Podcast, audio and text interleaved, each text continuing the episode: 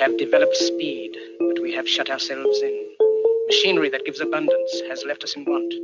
We think too much and feel too little. More than machinery, we need humanity. We know the air is unfit to breathe and our food is unfit to eat, as if that's the way it's supposed to be. We know things are bad, worse than bad. They're crazy. Silence! The great and powerful Oz knows why you have come.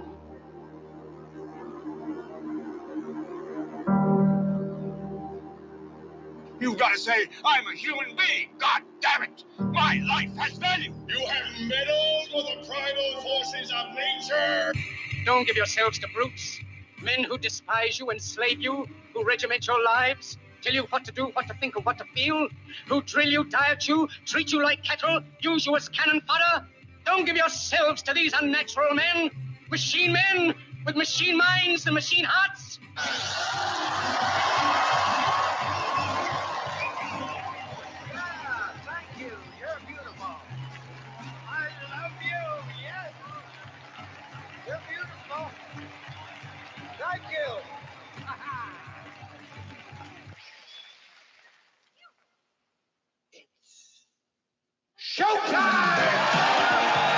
Now, Reality Rings with Jason Bermas. And who loves you? And who do you love?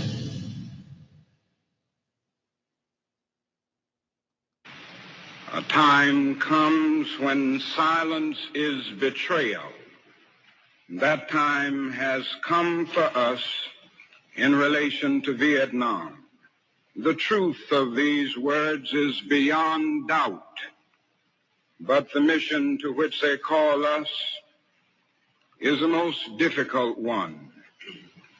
Even when pressed by the demands of inner truth, men do not easily assume the task of opposing their government's policy, especially in time of war.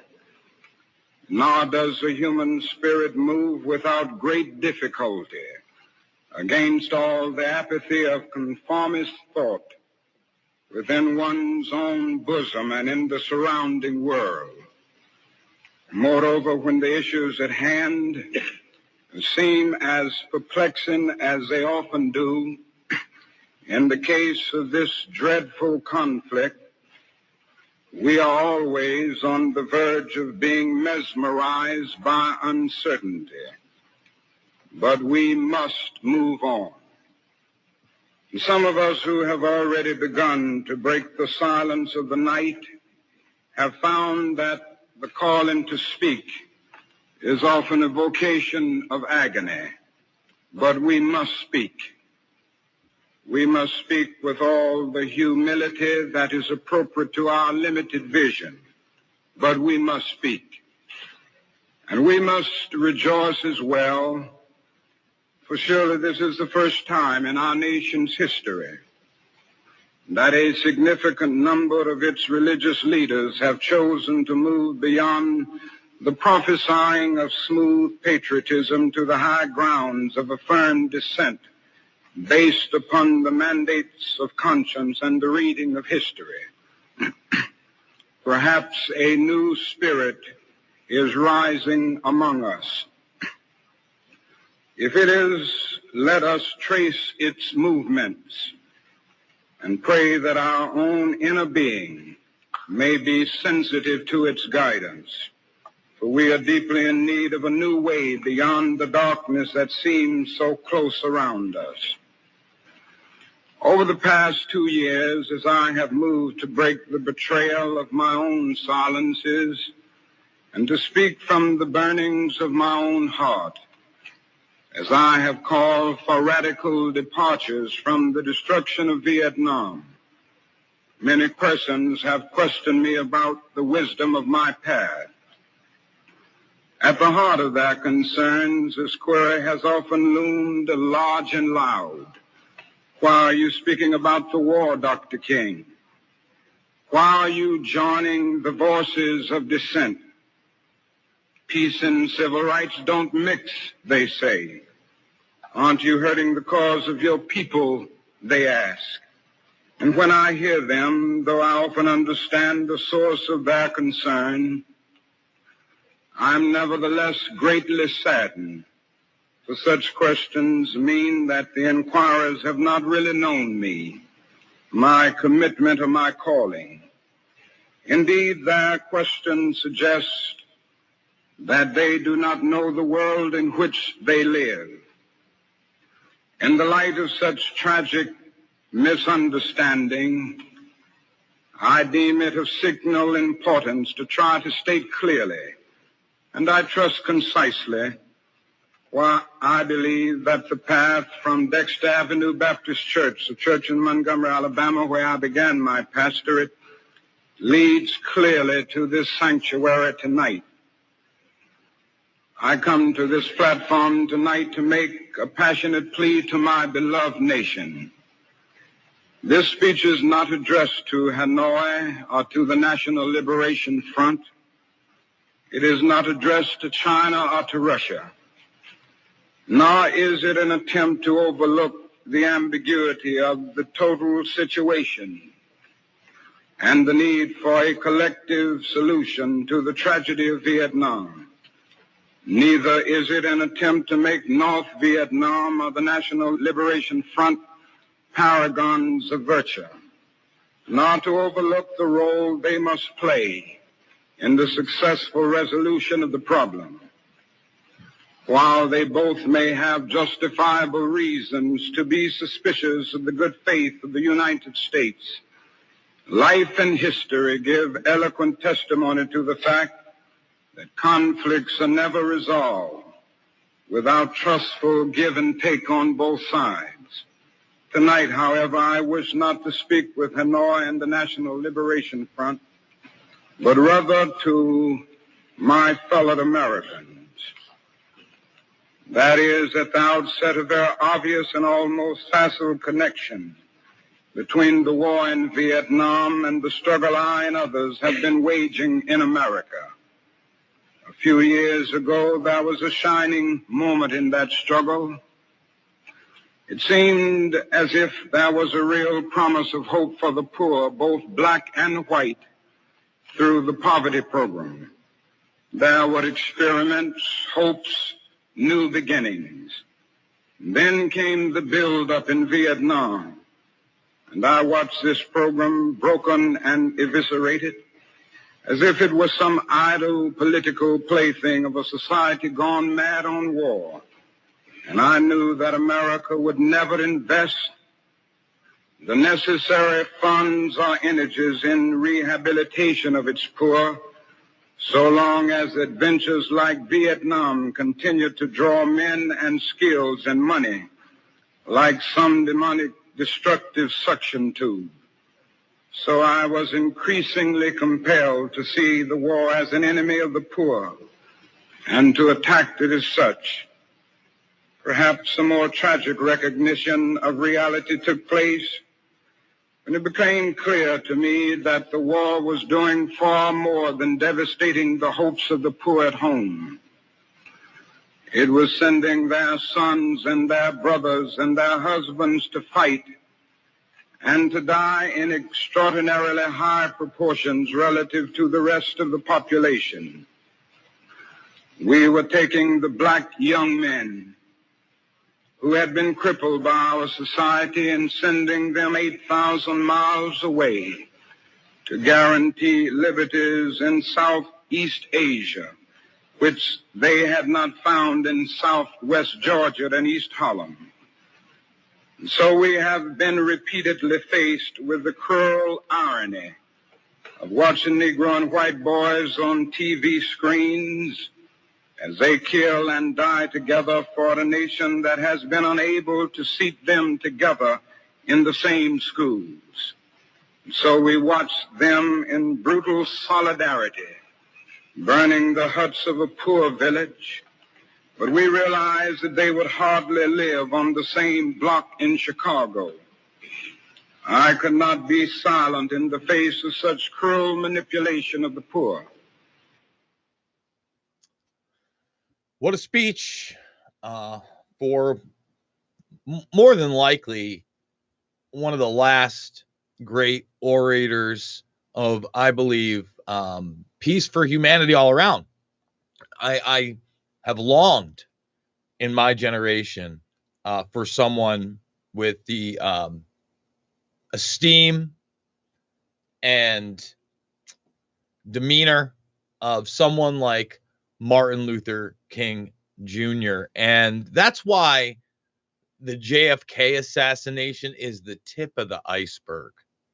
Really, when you look at what happened with this nation and its intelligence apparatus and its assets and its narration control, back then, if you were able to somehow hit the cultural zeitgeist and be a part of a movement the media couldn't ignore, at some point they'll kill you. They'll kill you. They won't just kill your character, they won't just deplatform you. It was another era. They'll kill you. Okay.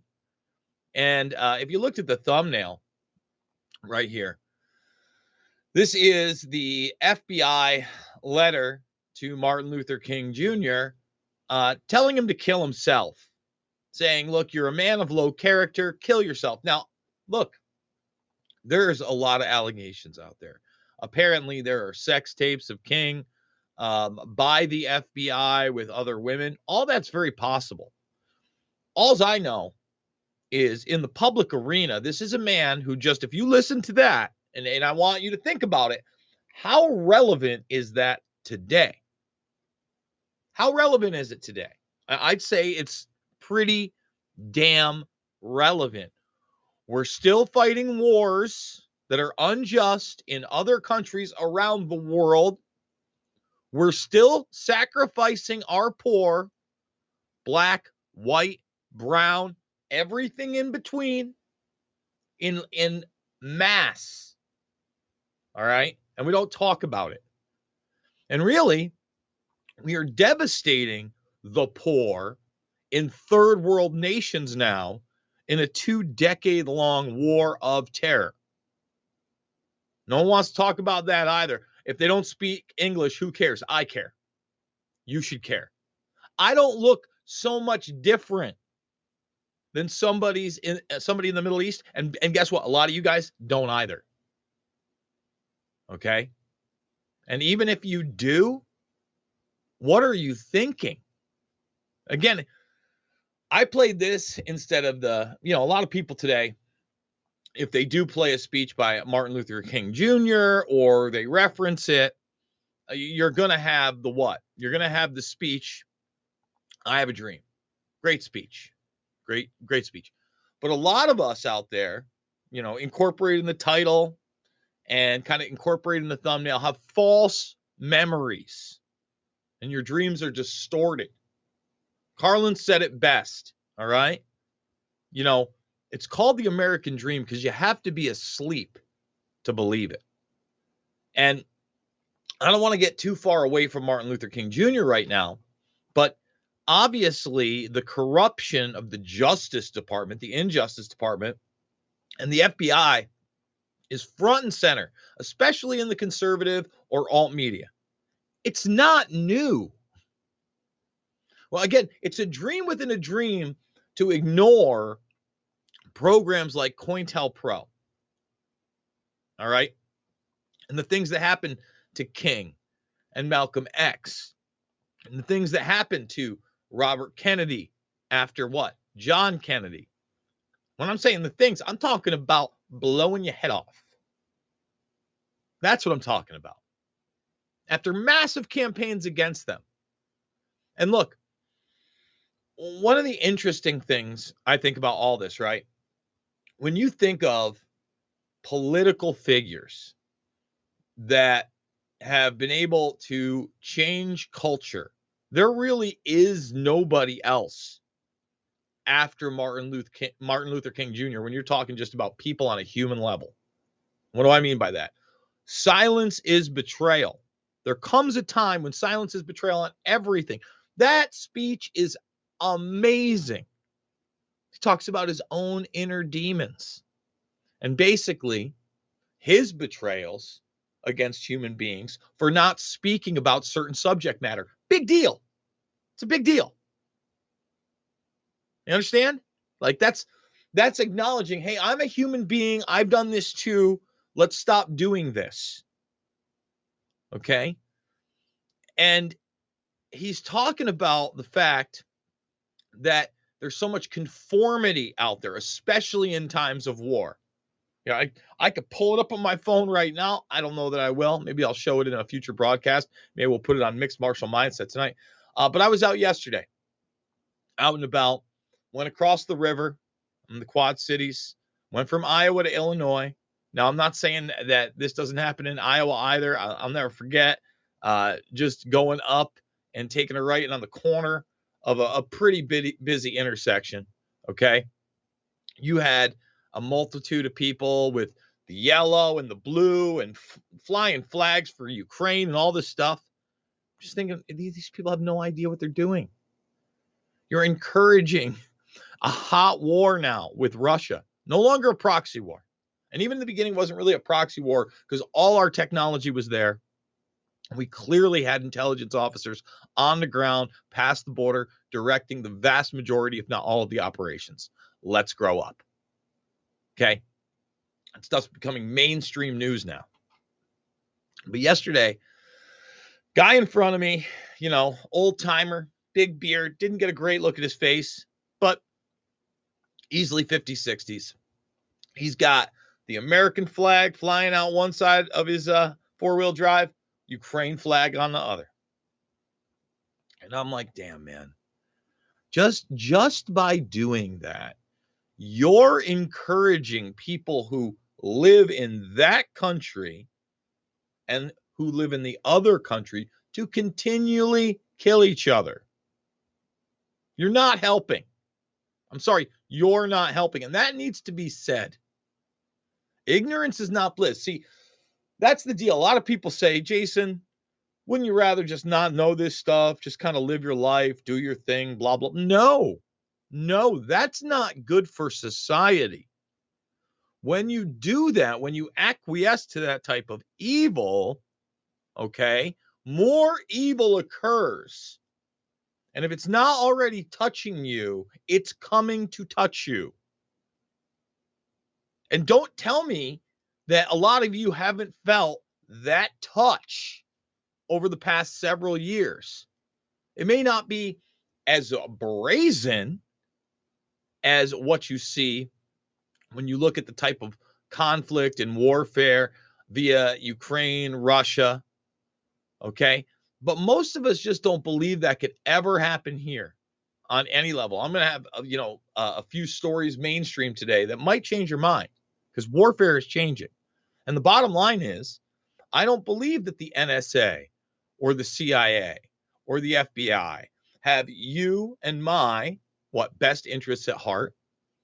In, in fact, right now, what I see is a limited hangout media run operation to get ready to remove Joe Biden from office in a manner that doesn't uh doesn't make the establishment admit that he's a dementia ridden old man that hasn't run anything okay?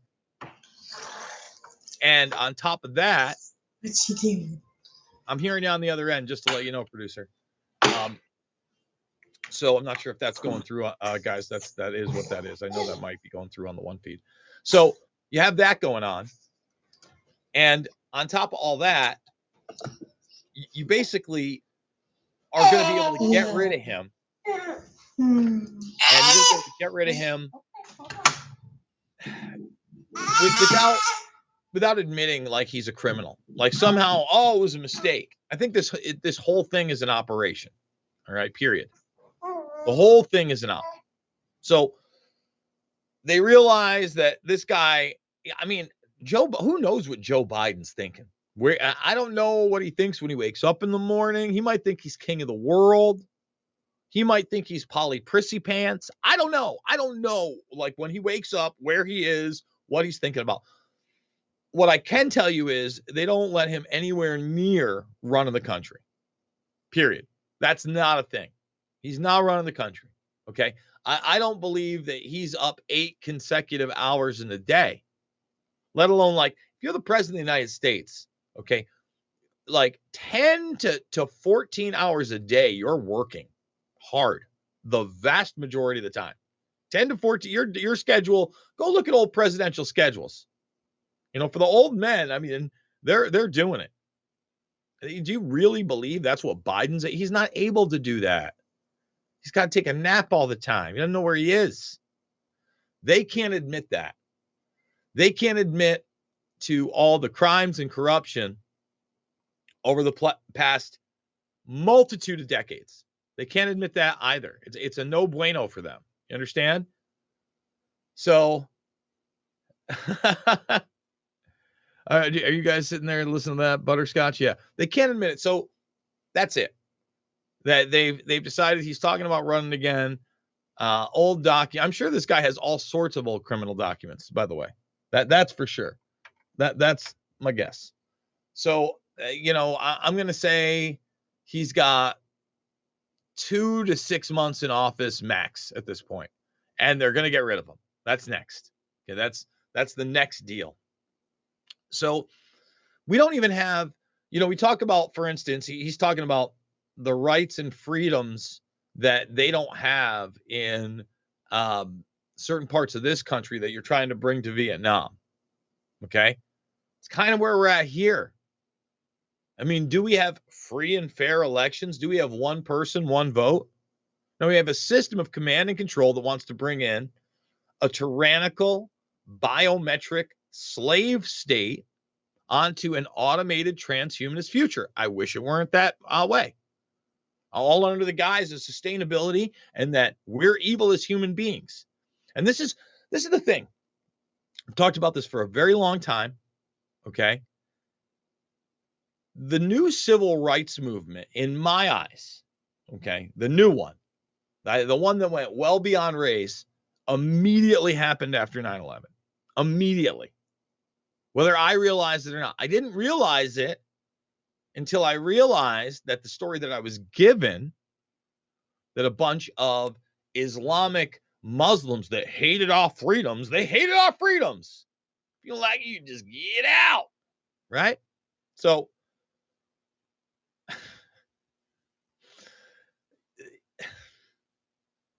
drives me nuts, guys.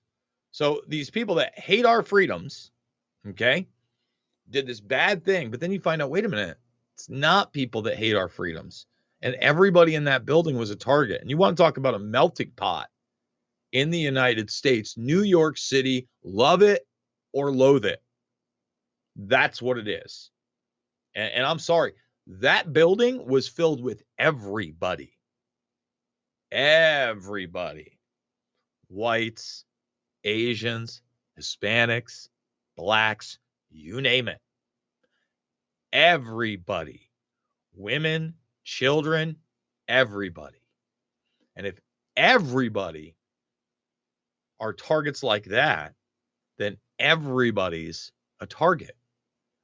And when you don't have accountability for people that will commit mass murder and genocide with the most adept and advanced tools of warfare in charge, you're in a very bad situation, especially when those people have openly discussed that there are too many people on the planet, that the ecosystem is crashing due to this, that climate change is happening, that our standards of living are too high, that robots are coming, like it or not, that we need to lock down for emergencies and perhaps climate emergencies. All this is in our face now. And it kind of takes me, by the way, uh, if you haven't seen Invisible Empire, A New World Order Defined, um, I, I just want to say that uh, that among all my films are free. If you're if you're a new viewer, if you're just coming over from uh, perhaps that latest uh, roundtable that I did with Whitney Webb, James Corbett, The Last American Vagabond, and uh, Derrick Broze. Thank you so much for putting that on. Uh, great panel, only about an hour. Probably could have gone for two hours easily. If if you're coming over, you haven't seen my work, you don't know what it's all about. Invisible Empire: A New World Order Order Defined. It's a great transition for what I wanted to talk about today. Okay, that's my film where I took all this research because after 9/11 is a gut punch. Okay, it's a gut punch. It's just like, oh, you don't want that. Ooh, ooh, ooh.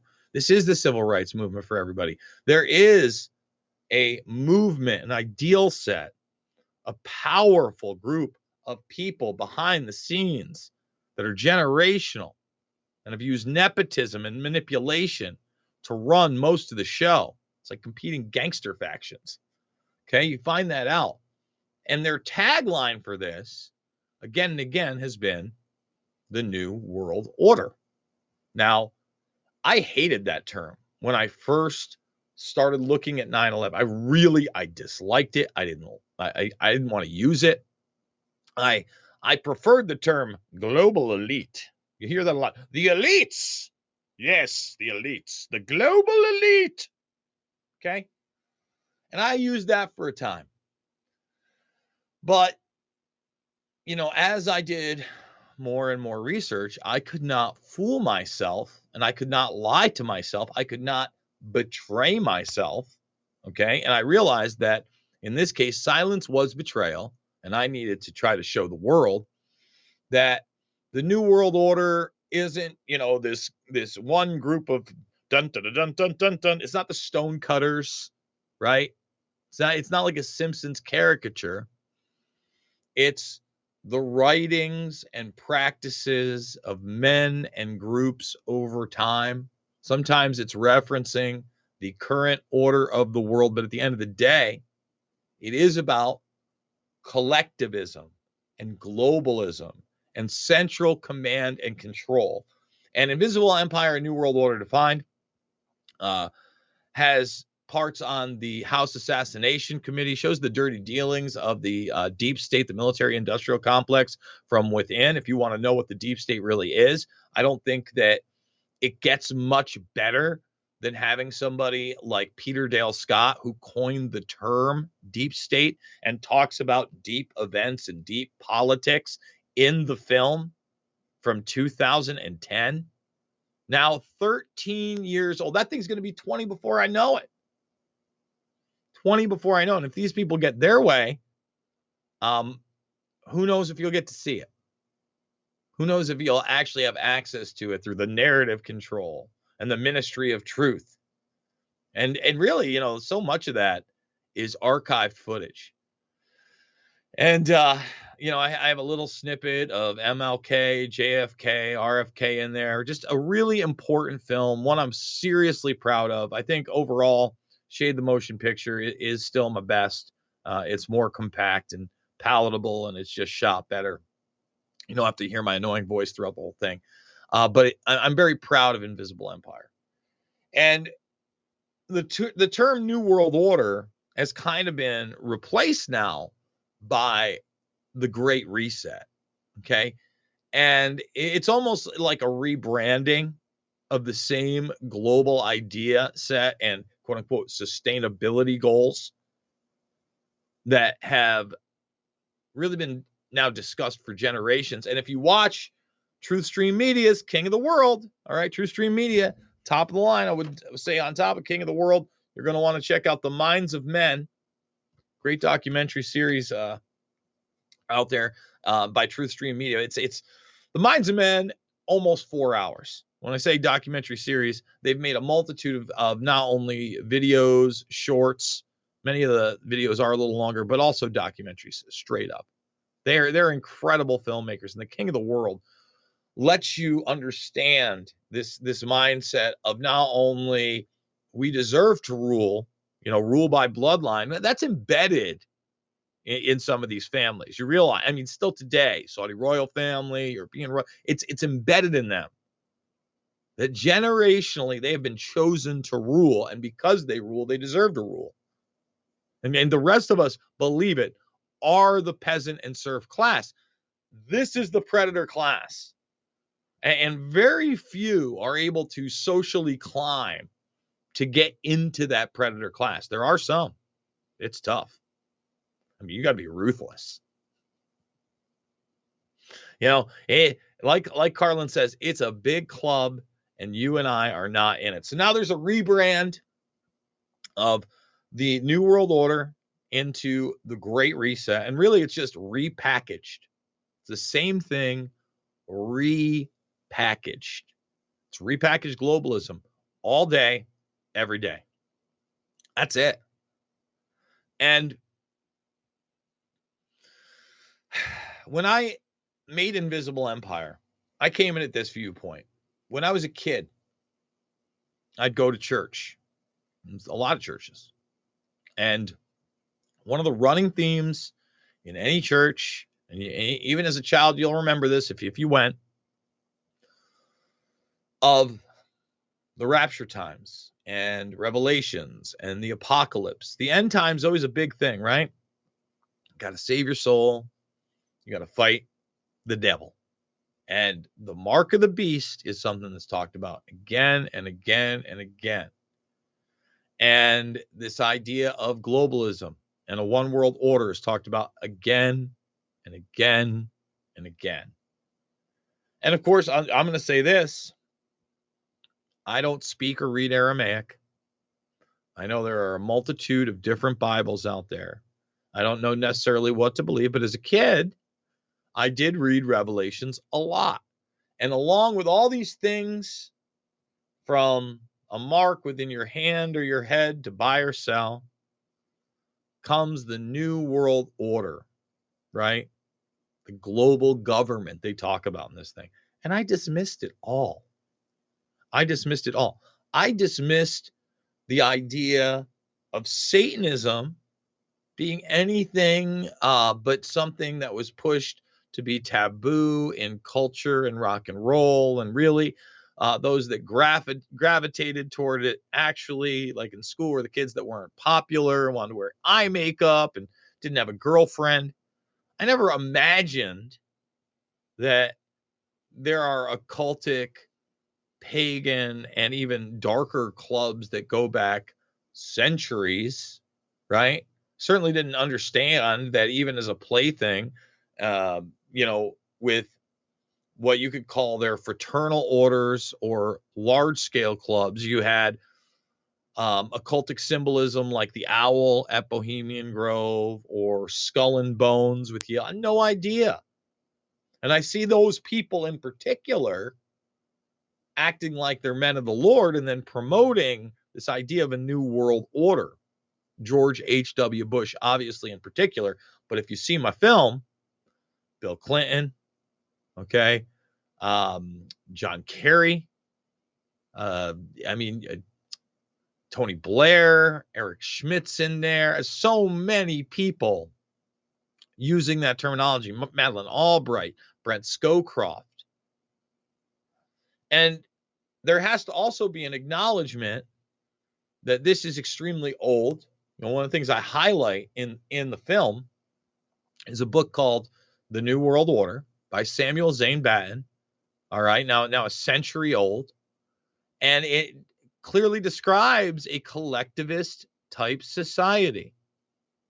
Okay, the good of the many for the sacrifice of the few. And here's the thing: once you buy into that ideal set, nobody is safe. Nobody is safe.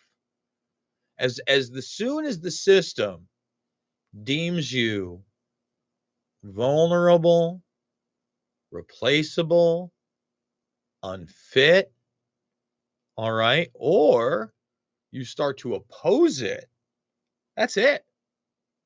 You're not going along with the song and dance, see you later. See you later, alligator. Out of here. Period. So, we got a lot coming up in the show today. Um, I actually have a interview with uh, Clay Clark in the second hour. We're going to be talking about the upcoming uh, event that I'll be speaking at this weekend. I'm speaking, I believe it's Saturday night at 7:45 p.m. That's the latest I've ever spoke at one of these things. Um, so I'm going to be giving my presentation on Elon Musk and transhumanism. Uh, probably going as hard on the Muskernuts as I possibly can, um, bringing the thunder, bringing the pain on that because you got it. Like it's getting out of control. Like too many people are, are buying into this guy in the Twitter files. You know what was I was thinking about today on this, and by the way, that's in Nashville, Tennessee, but you'll hear all about it. Had a really good conversation with Clay. That's going to be in the second hour. That's over at redvoicemedia.com slash Jason or uh, redvoicemedia.com slash uncensored. Or if you just want to listen to it, which is a-okay with me, you can uh, head over to the infowarrior.podbean.com.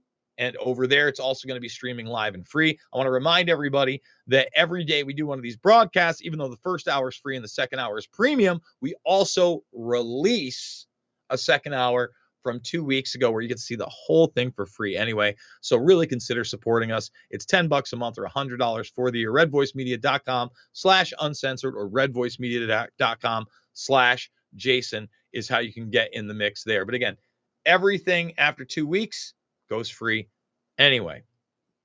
So getting back, um, I kind of I kind of lost myself right there. I was talking New World Order,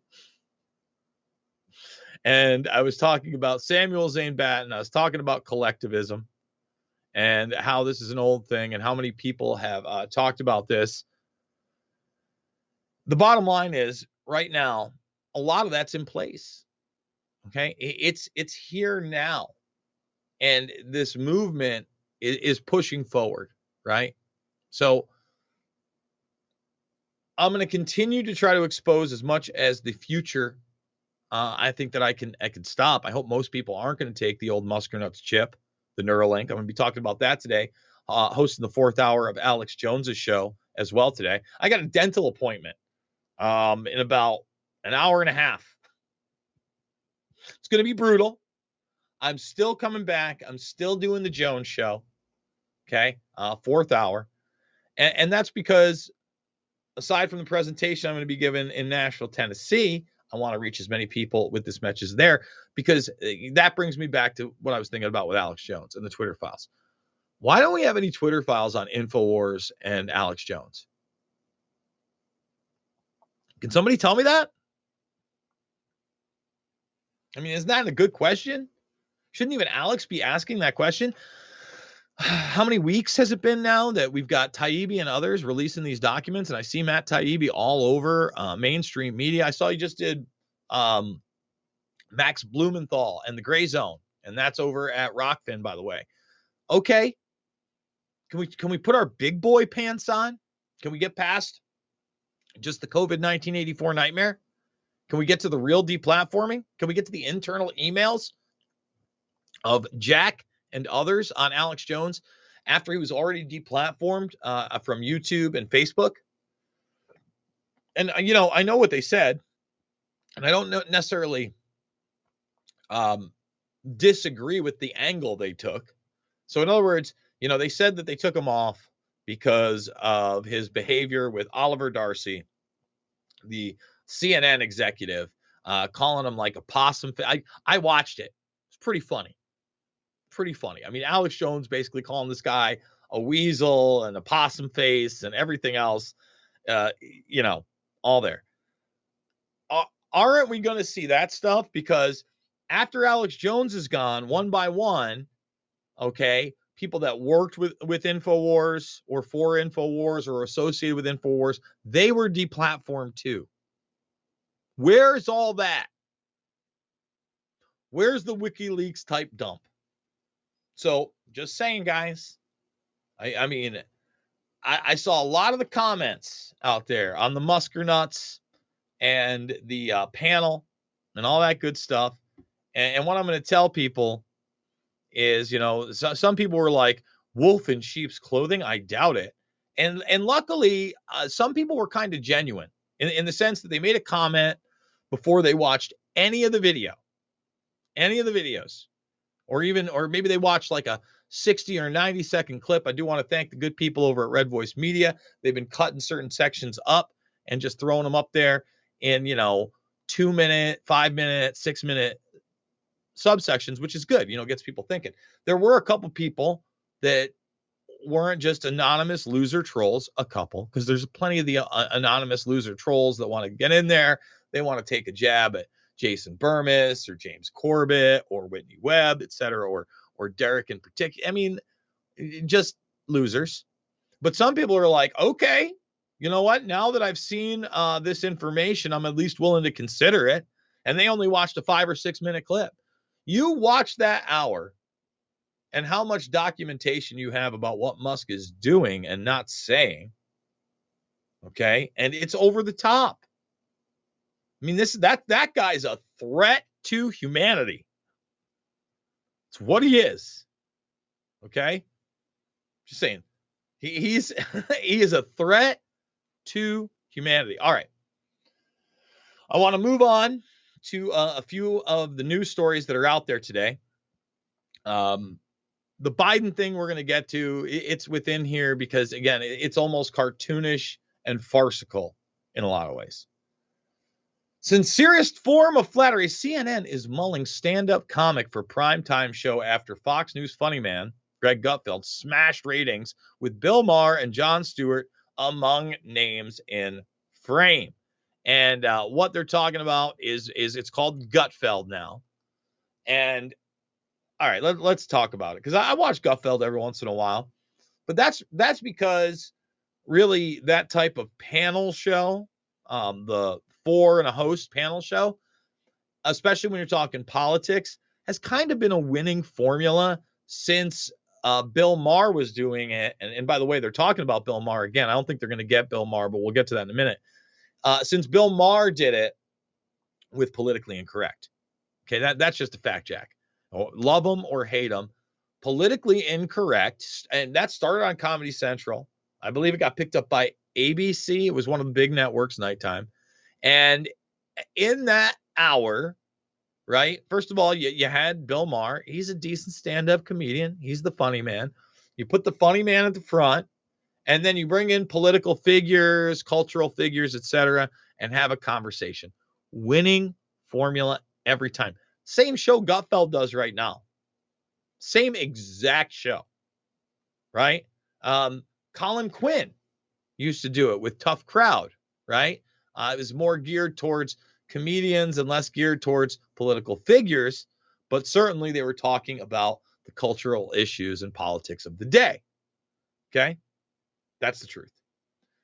So to me, you know, it, it would be a no brainer to get Bill Maher. Bill Maher is really rich. Like Bill Maher's got a lot of money. He's got a lot, a lot of money. Uh, Bill Maher was a producer on uh, Vice when it was just a show. Right? Remember when Vice seemed a little bit more hard hitting and it was asking the tough questions and it was going to North Korea with the basketball players, right? Hadn't really shown its true colors or agenda yet. And by the way, there there there's some valuetainment over at uh over at Vice, the, the wrestling stuff, Tales from the Territories, Dark Side of the Ring, Dark Side of the 90s, Dark Side of Comedy. Th- those are kind of like entertaining. Uh, I, I would compare them to like the E True Hollywood stories of the 90s and early 2000s. Remember those? Those were always fun. These little AJ Benza.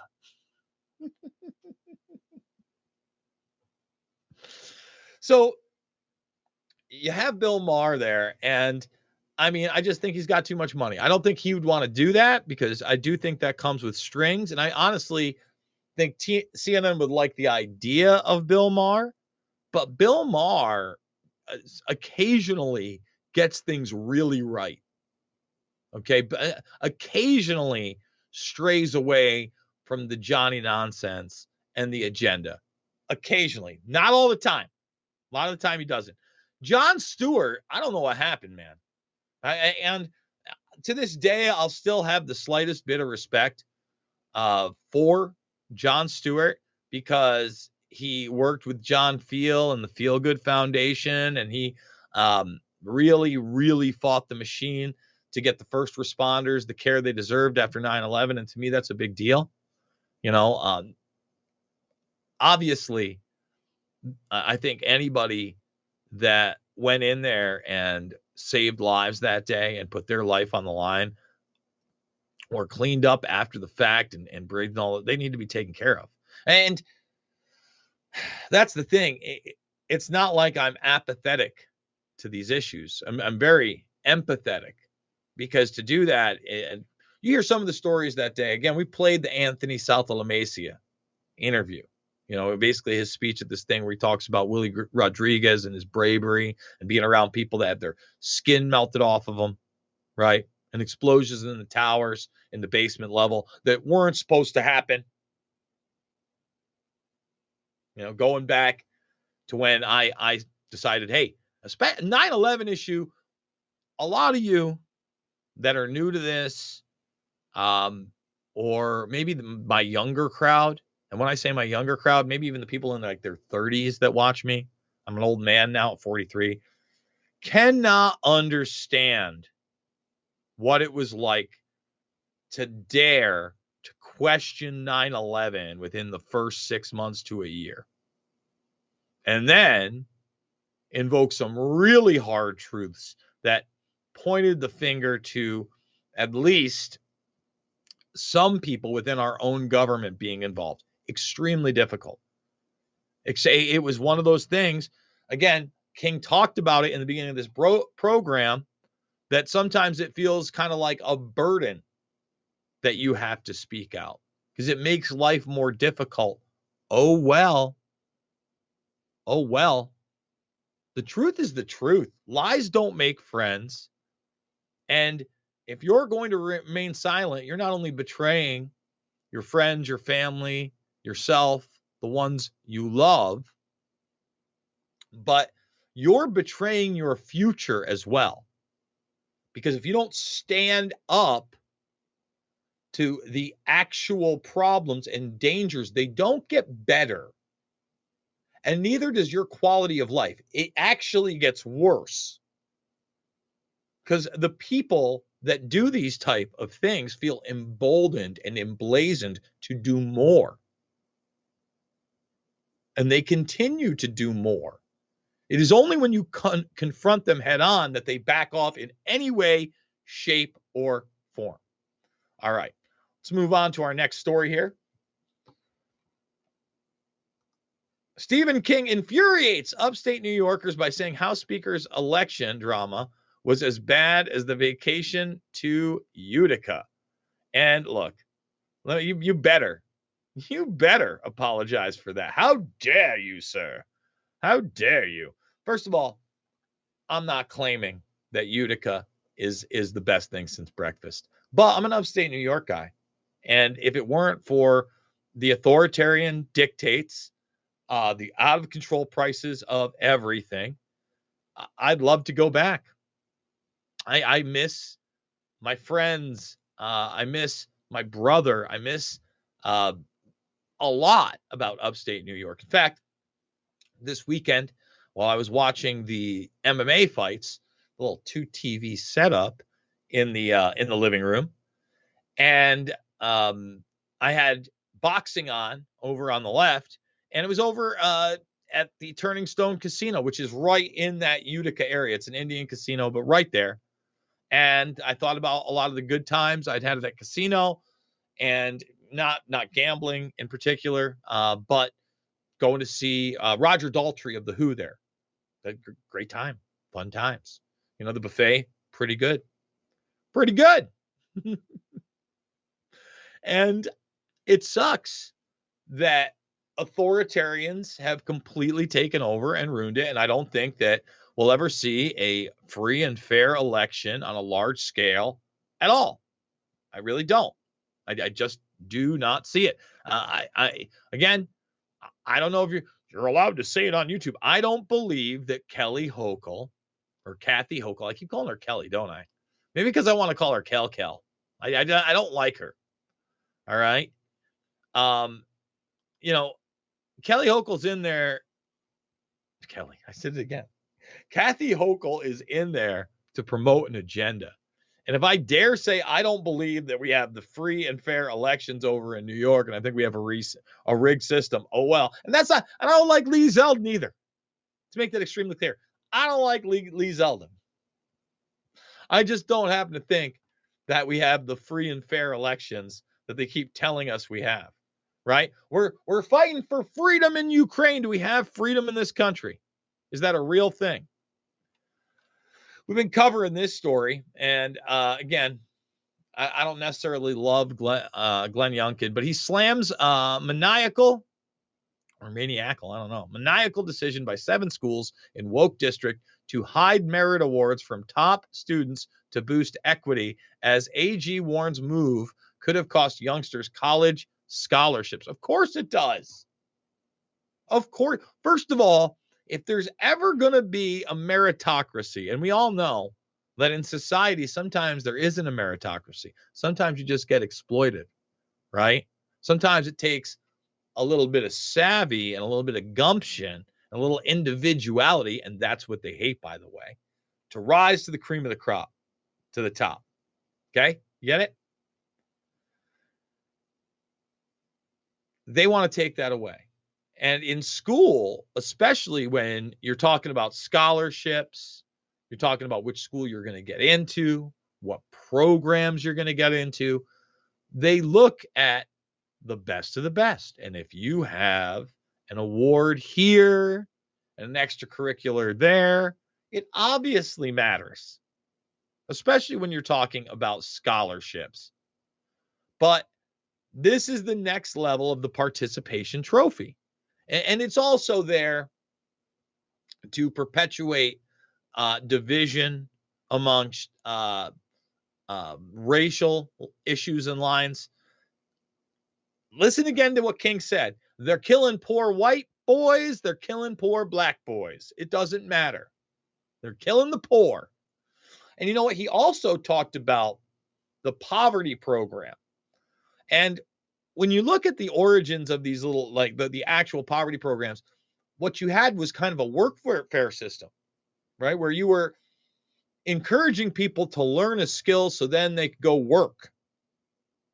We don't have that anymore. They want people on the dole. They want the handout system. They want you to believe you can't exist, an inability to exist without the state helping you. They love it.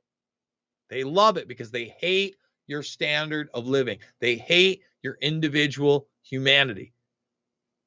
Okay, they hate everything about us because we pose a threat, all right, to the hierarchy of a predator class that is in a command and control system now for centuries. And they and they continue to try to regiment human beings further and further. And part of that is dividing us so we can't come together to boost equity. And, and really, let, let's be honest, they badly, they badly want to trigger people in this country to start attacking physically other people. Okay. So they want to enrage you through the school system, and a group of people causes physical harm to somebody on the school board or in the district. They love that sort of thing because that in turn lets them go, see, I told you that's a terrorist right there. That's a person that doesn't deserve any civil liberties or rights. And there are other people like that person. We need to deal with them. We've actually profiled a lot of them. We need new statutes for pre crime. That's where this is headed. That's where this is going. All right, let's continue down the line. And getting back to the war, let's not call it a conflict, the war in Ukraine with Russia that clearly is no longer proxy and clearly um, dangerous for us. Drone warfare, we often talk about it in the sky, and we should. Something we should discuss. UAVs, unmanned aerial vehicles, you can't imagine what they're really up to and what they're really using. And at this point, we even know about the autonomous drones. We know about the Starlink systems. We know about the blackjack systems. We know about the ghost drones. We know about the sidewinder drones, etc. a lot of it public knowledge. We don't talk about the UUVs enough, the unmanned underwater vehicles. And right here, you know, we're talking about uh, UUVs and their nuclear capabilities and the possibility that these could get to what? The shores of Europe, Britain in particular. So forget about the space warfare, which is very real. All right. And the, the other thing is, you know, a lot of people talk about, and, and when I say people, um, mostly the, the the flat Earth space is fake p- folks are always talking about Antarctica. And here's my take on Antarctica. I just want to make it very clear. I am not one of those people. Think space is very real. Do not think we live on a flat plane. Just saying. Just want to put that out there. The Arctic, all right, was one of those places that had not been colonized, mostly because of its rough terrain in many areas, although there there clearly are lush areas. I've seen the Admiral Byrd footage. I know all about Operation Highjump, etc. If you go back into history and you read about the Nazis, for instance, and their Arctic missions, I think what happens post World War II is that basically you have two large superpowers, the United States and uh, Russia, the Soviet Union. Okay. And there are certain deals that are cut right then and there for what can and can't be done in the Arctic region. And uh, even when you get to global treaties later, it's derived from those agreements. And the same thing goes for space. And the Arctic regions are just a, a place for black sites, bases, tests, etc., um, because they are so large. And I think that they are probably dominated by Russia and the United States, with, of course, um, Europe probably being somewhere in there now and, and possibly China, because this isn't really about the nation state, right? It's about an ideal set, it goes well past the nation state. By the way, 215 people watching over on YouTube. Let's get the thumbs up and share these videos as well. Rumble, uh, thumbs it up as well. We always need that. And uh, remember, we're all over the place. We're Twitter, we're Rumble, we're Rokfin, we're YouTube. But in about two minutes, we're going to be exclusive to redvoicemedia.com slash Jason, redvoicemedia.com slash uncensored. Please consider signing up $10 uh, for the first a week. You actually get it for a buck to try it out. See if you like it. See if my four hours of content on top of the other four hours of content, and then all the bonus content uh, that they put out there. For instance, you know, Red Voice is great. Come over, they'll post or re-upload something like the the uh, forum with James Corbett, Whitney Webb, Heavy Hitters, TLAV, Conscious Resistance, etc. And you get that as well, and that's free anyway. It's a great place to just stop and find it, right? So we're putting out, I, I don't know, I'm I'm doing like 10 plus hours of content a week. It's a lot. It's a lot. I could do without hearing my voice that much. Trust me. Let's hit one more story up, okay? Um, before we head over to uh, the uncensored. House Republicans demand access to visitor logs from Biden's Delaware home to determine who may have been able to access classified documents found there. It's part of the sham. It's part of narrative control. It's um, the ability for establishment Republicans to look like they're doing something for the country. Meanwhile, real investigations, real punishments, they're not coming, they're not happening. No bueno, no good, not real. Uh, real investigations not happening into the COVID 1984 nightmare, not going to happen. Limited hangout there. You'll have a couple people that'll do the right thing, ask the right questions. Will prosecutions happen? Will people go to jail? I don't think so. I don't think so.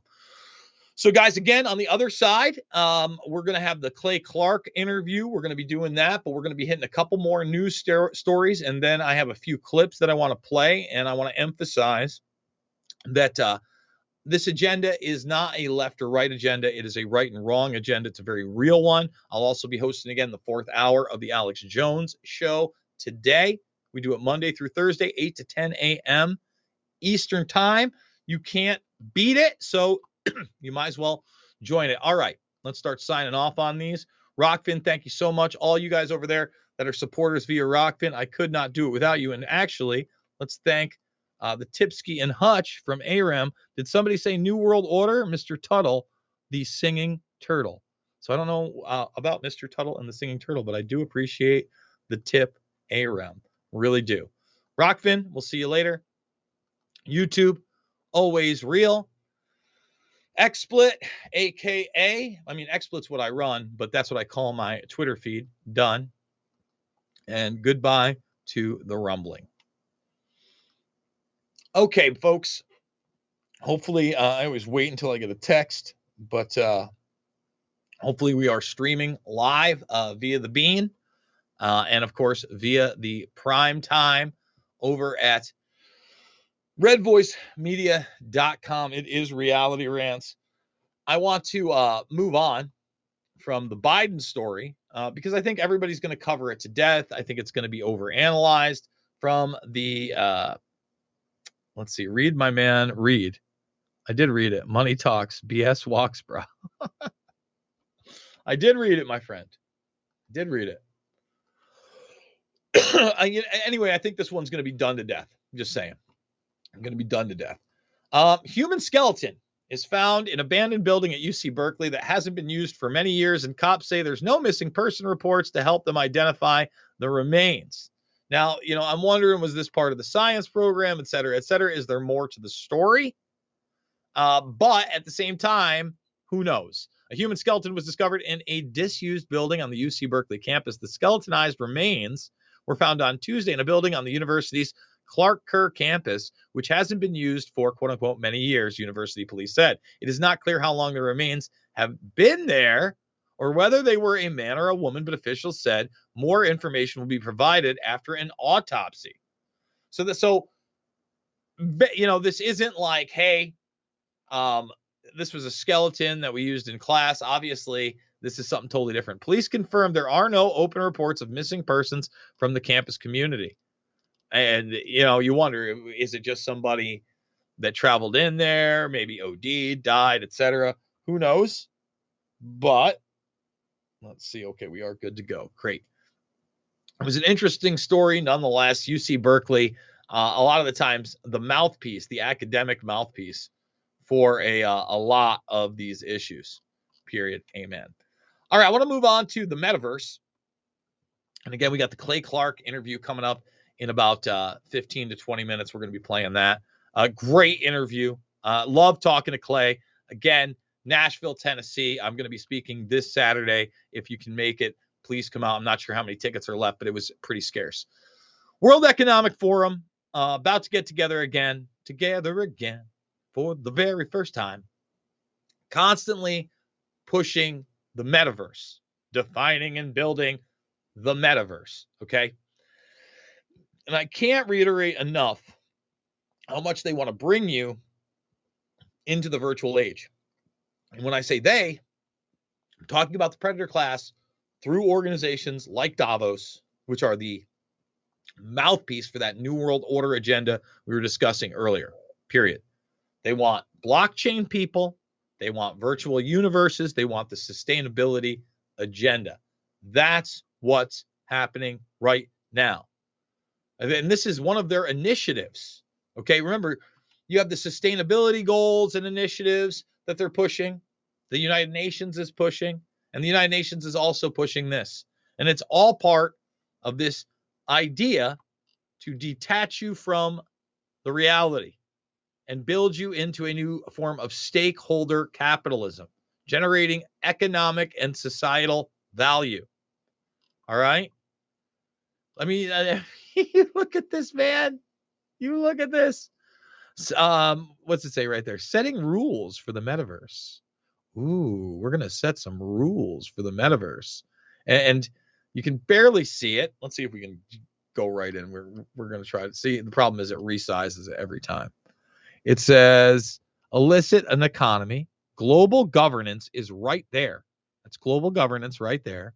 Agile governance, leadership, and values. I mean, setting rules for the metaverse right here, guys. Right here. There it is. Let's bring it back to, to where it was at 100. I mean, you can't make this stuff up. Global governance is right here at setting rules. All of these are avenues for collectivism and globalism and this new world order thing that's very real. It's not fictitious. I wish it were. I wish it were a joke. It's not a joke. So they've put sustainability into everything. And in this piece where the World Economic Forum is talking about green steel, the second thing uh, that they discuss in this, all right, is actually feeling the metaverse. And it's not what you think, it is actually through haptic sensors and touches. So, you know, again, this is about global governance, this is about control. This is uh the tail end right here of the green steel movement, sustainable supply chains, right? Drive the demand for green technology, right? And they have to meet these climate goals. Another climate goal and a way to decarbonize is have you do less stuff and not leave your house as much. And that right there lets you feel the metaverse with your bare hands, that little device. So that's actually one of the haptic systems. Sends ultrasonic force field up into the air, creating a sensation of physical touch on your skin. I'm going to pause it just for a moment. Okay. This tells you you can play or interact without gloves or controllers. So many people think that this is going to be like Ready Player One. According to Dennis Bushnell at NASA, five cents, that's five cents, that's touch, taste, sight, and smell. Touch, taste, sight, and smell. Is that four cents or five cents? What's what's the other one? Oh yeah. Wait, touch, taste, sight, smell. Am I miss? I'm probably missing one. Okay, but whatever. All been done for well over a decade via VR, and the headsets, they're really uh, they're old tech. They're very old tech. They're to get smaller. They're going to look like eyeglasses. Eventually, more than likely, they'll be augmented reality, and you could even have them um, as uh, contact lenses. I mean, that's where this technology is eventually going to go. I don't know how long that will take, but it will get smaller and smaller and smaller. And then you will be in haptic field environments like this one, where it's not just your hands as the controllers, but it's your entire body feeling that way. And if they get as far as Kurzweil says that you're going to get, they're going to be able to inject you with bio nanotech that will shut off your actual sensory system. Lovely, I know. Going to shut off your actual sensory system and then virtually provide you with your reality. That sounds that sounds fun and safe. And if that sounds like science fiction and there's no way they could do that, I do want to point uh, to the RAND document and what DARPA already calls um, next generation non surgical neurotechnology. And the program invades a non invasive system capable of reading uh, from and writing to multiple points in the brain at once. A natural extension uh, from research that aims to read brain signals and send or implant uh, information in the brain is brain to brain communication. With fr- funding from the ARL, researchers at the University of Washington conducted a pilot study for a non invasive system that uses EEG to read basic brain signals, transmit them over the internet, and then transfer motor responses to a second user using transcranial magnetic stimulation. The sensors signals represent very basic actions in the context of a simple video game, such as move left or right. Nonetheless, especially given that those signals are transferred over the internet, the potential to send even basic thoughts across the internet inherently presents many opportunities and many risks concerning security and ethics. You think? So, again, injectables, non invasive, non surgical neurotechnology. Hmm. Hmm. And what they're what they're getting ready right now, just to put out commercially, is this type of technology which are the haptic sense bars. All right, high fives, fist bumps, and this is wave one of haptics. It feels like you're, oh, I'm touching uh, a tree. It's a midair force field. So invisible force fields. And again, this is going to be on the MetaQuest 2. Ooh. Yay, it's it's in the multiverse. So VR, virtual reality, is a huge part of this agenda. And it was a huge part of the agenda. I keep showing it in this NASA document, Future Strategic Issues and Future Warfare. It is where they want to take us as human beings from the bio nano era, the quantum era, okay, where we're at right now, into the virtual era. It's a 2001 document. Somehow predicted that you know, somehow bio nanotechnology was just going to be adopted in 2020, uh, the technological age of humankind, but it was adopted physically for the first time in mass. It's a, it's a real thing. Just wow. And, and you know, the other thing is that they want to manage you. Well, you know, I talk about this command and control system through the blockchain. So they want to use this technology, track trace database, incorporate it with your body, Internet of Bodies that we've talked about, and the World Economic Forum, just like pushing the VR, okay, are pushing the blockchain people. And you know, they're telling you already that the the the lovely refugee camp that you're looking at, okay, runs on the blockchain, and we're using biometric technology. We're taking your iris scans. You're going to be part of the World Food Program. You're going to sleep in a tent. You're going to be in long lines, and hopefully we'll find you work. If we don't, who cares? You're in a slave camp. It can store it can store everything, all your passport information, your exam certificates, your financial history, your whole history, everything.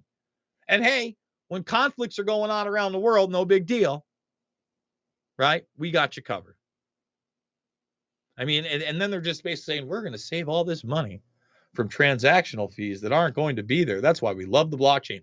You love the blockchain because it's cashless, it's total control, and you want people standards of living like the one you see here, Davos. That's what you want.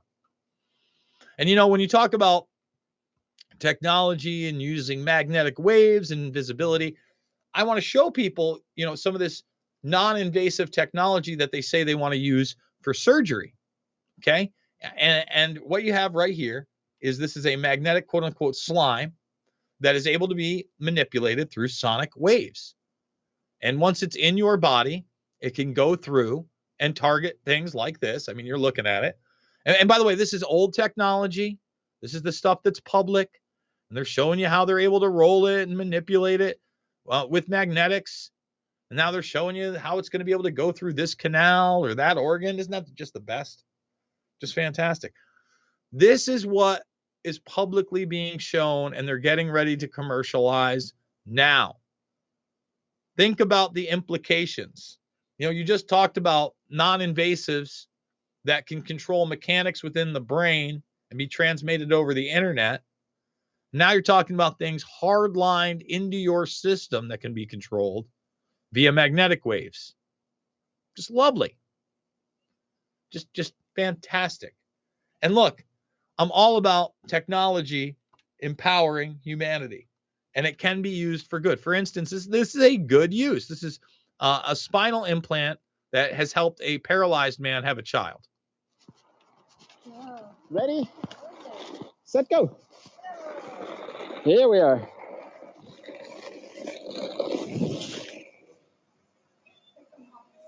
So again, this is this guy paralyzed at 22, wasn't able to have children. Tragic story.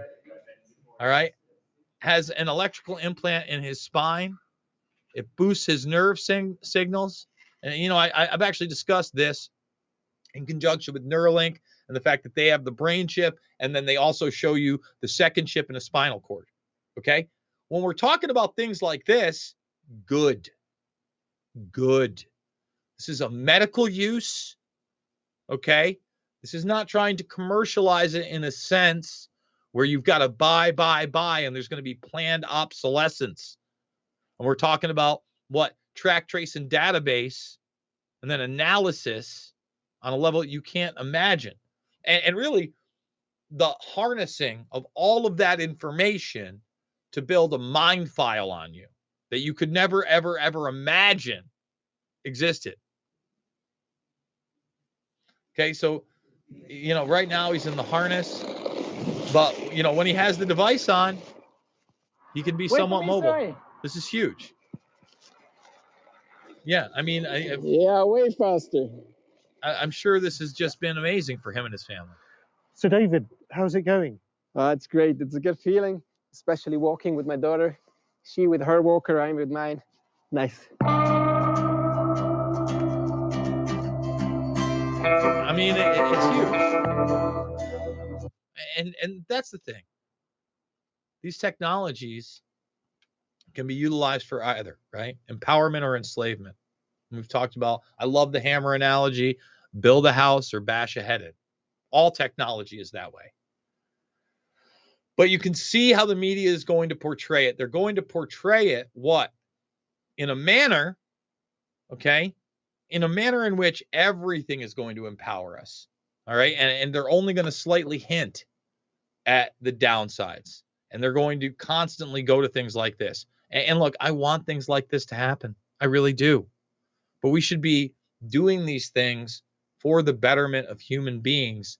In reality, in reality, it, it's being used subversively to get people more and more to accept this technology that ultimately, we accept it the way that they want, will be the end of humanity forever. And they will have not only their new world order, um, but their transhumanist nightmare. Okay, I know I'm upbeat. I know it's good stuff. Uh, with that being said, what we're going to do here, okay, is we are going to go to um, this Clay Clark interview uh, where we discuss the upcoming uh, Nashville event a lot more. And you know, w- one of the things that I really enjoy about talking to Clay is that he, you know, he's going to places most people wouldn't go.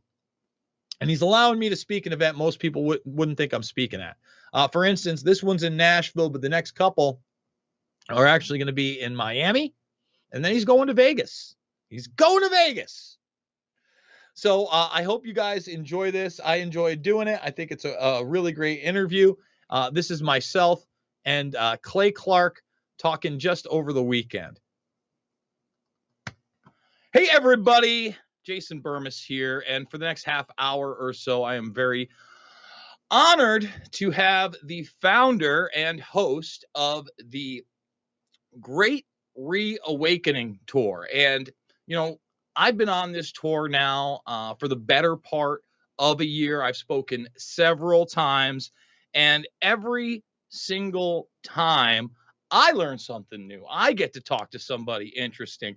And this is a powerhouse spectrum of some of the top speakers that have challenged the great narrative that is being sold to us on behalf of this great reset agenda. And so, Clay, I want to thank you for bringing people like Thomas Renz and others to the forefront. People who are not only fighting the agenda with uh, their minds and their mouths, but in the legal arena as well. So, tell us what we got coming up this January 20th and 21st over in Tennessee. Well, first off, we, we are going to Nashville, Tennessee, January 20th and 21st. We're going to Pastor Greg Locke's church. And uh, uh, Jason, uh, you, I think you would like this guy. This is the first pastor in America that I know of that banned the wearing of masks in his church because he said he didn't want people to perpetuate a lie to keep themselves safe from a virus that's less deadly than the flu. So he banned mask wearing at his church. He didn't comply with lockdowns, quarantines, or curfews at all. And he's continued to grow. His church has grown from a, couple hundred people to now thousands and thousands of folks. And we're going to be in Nashville, Tennessee, January 20th and 21st at Pastor Greg Locke's church. On the lineup so far, we have confirmed. I just talked to Jim Breuer this morning, uh, Eric Trump, Kash Patel. There's a lot of the big names. Some names that I'm pretty excited about that are new. Uh, Lara Logan, Uh, she joined us at one event, but she'll be there. And that lady does not hold back any uh, facts or truth ever. Uh, Liz Crokin, who broke the uh, Jeffrey Epstein, the, the Pizzagate, the Podesta email stories, she'll be there. Uh, the lineup is going to be awesome. We have 71 confirmed speakers. Uh, Sean Feucht, the praise and worship team, will be there. Pastor Greg Locke, Pastor Mark Burns, Pastor Leon Benjamin. So if you're if you're someone who says, you know what, I want to hear the truth about uh, the religious corruption of the uh, institutional uh, church, you're going to love it. If you're someone who says, you know what, I want to learn the truth about election fraud, you're going to love it.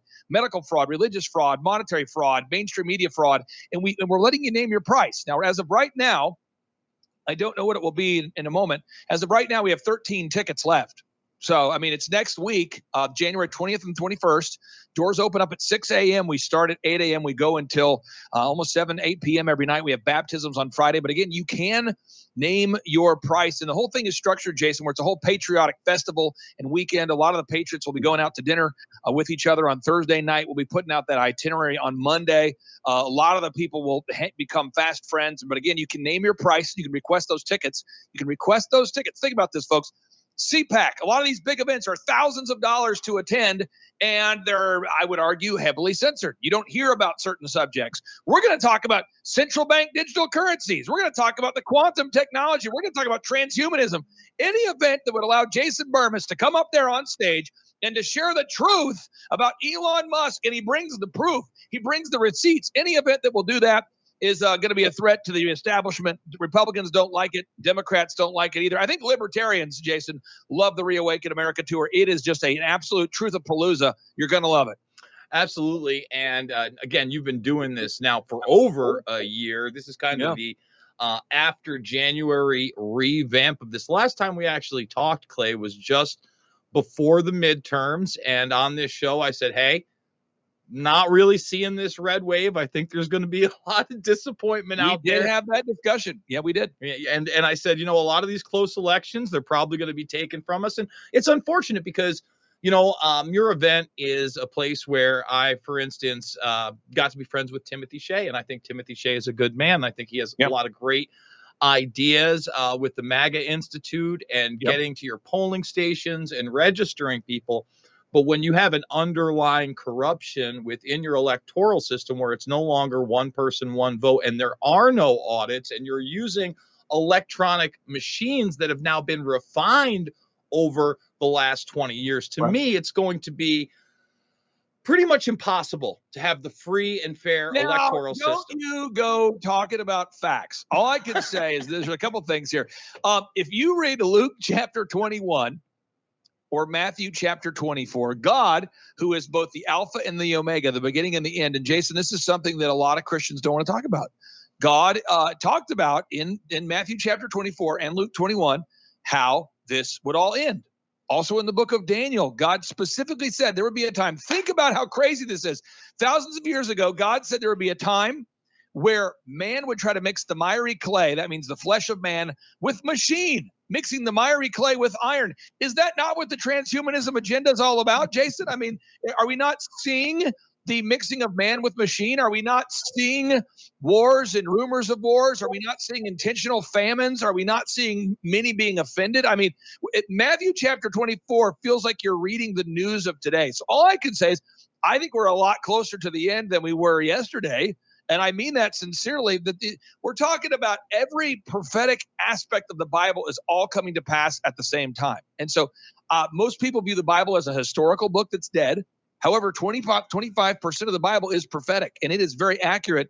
And we're living through it. And I think a lot of Christians, by and large, skip the parts of the Bible that aren't, you know, about having a blasty blast, that aren't about, you know, Joel Osteen and making a lot of money. They're not about Maserati driving pastors. There's a lot of name it and claim it sort of stuff. But I'm telling you, if you read the actual word of God, it prophesied a time where man would mix the miry clay with iron, which I believe to be transhumanism.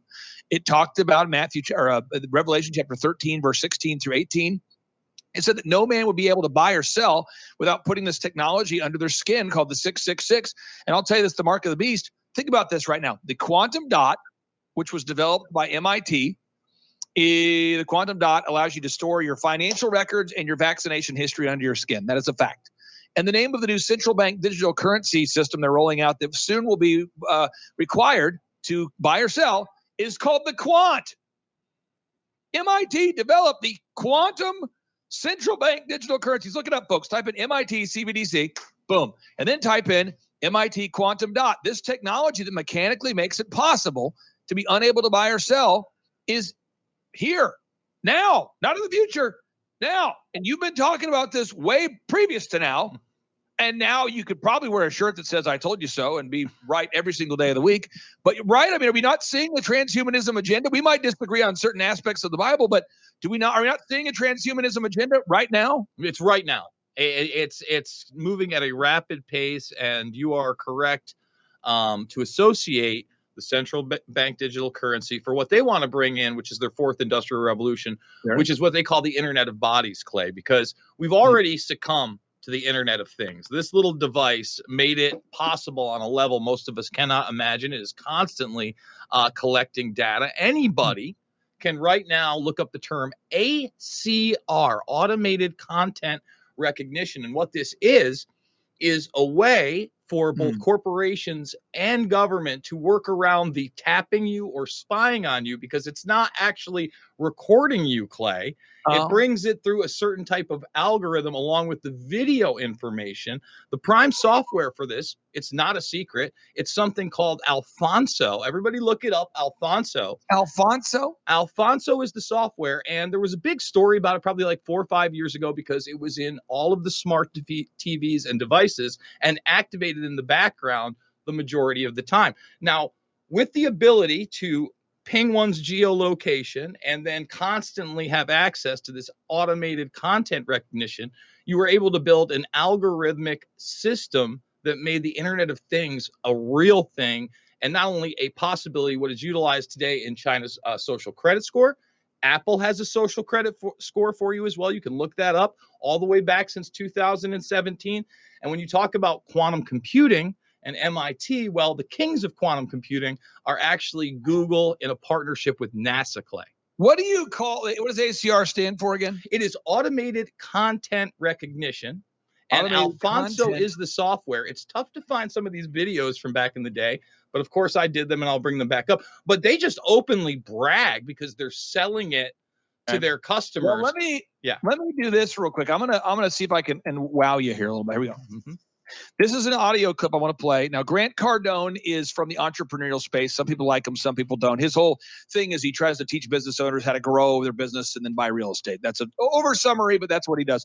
Listen to what Grant Cardone said about banks. Listen to this. If it's in the bank, why don't you go down to the bank this afternoon and get 50 G's from it? Is that hard? Impossible. Well, I've called not them. and They just said they need time. Oh, yeah, they need time because they're not carrying cash because they're fractionalized banking. But try to give them 50 grand. What will they do? Come back, man. Okay, so now Steve Forbes also not these aren't not people that are like yourself where they've been talking about this for a long time. They're nibbling on the corners. They're nibbling on I have this phrase that I say a lot of time and no one knows what I mean until I explain it to you. I call it setting the edge of the narrative. Jason, there's people like you that have called out the narrative over here and over here. And then certain people like Steve Forbes, they're used to thinking within this world. And so when they go out to the edge, they sort of start to nibble on the edge. Listen to this, folks. This is The Steve Forbes. Federal Reserve is considering a digital dollar. The implications for privacy and freedom are frightening. Ah, that reminds me of the automated content recognition Alphonso. This is Richard Werner, This is Catherine Austin Fitts. top academic scholar in the world on central banking. Now, again, Grant Cardone's more mainstream. Steve Forbes is a little bit outside of it. Catherine Austin Fitts is almost to Jason Bermas level, in my opinion. It's my opinion. And I'm not, that wasn't an attack. I'm just saying, you, No, you I like so Catherine Austin Fitts. far of the out of, you're so far out of the mainstream, you're on the edge. It might, it might, it might take. Okay, here we go. the nature of the CBDC. What what is it actually going to look like? They never talk about that.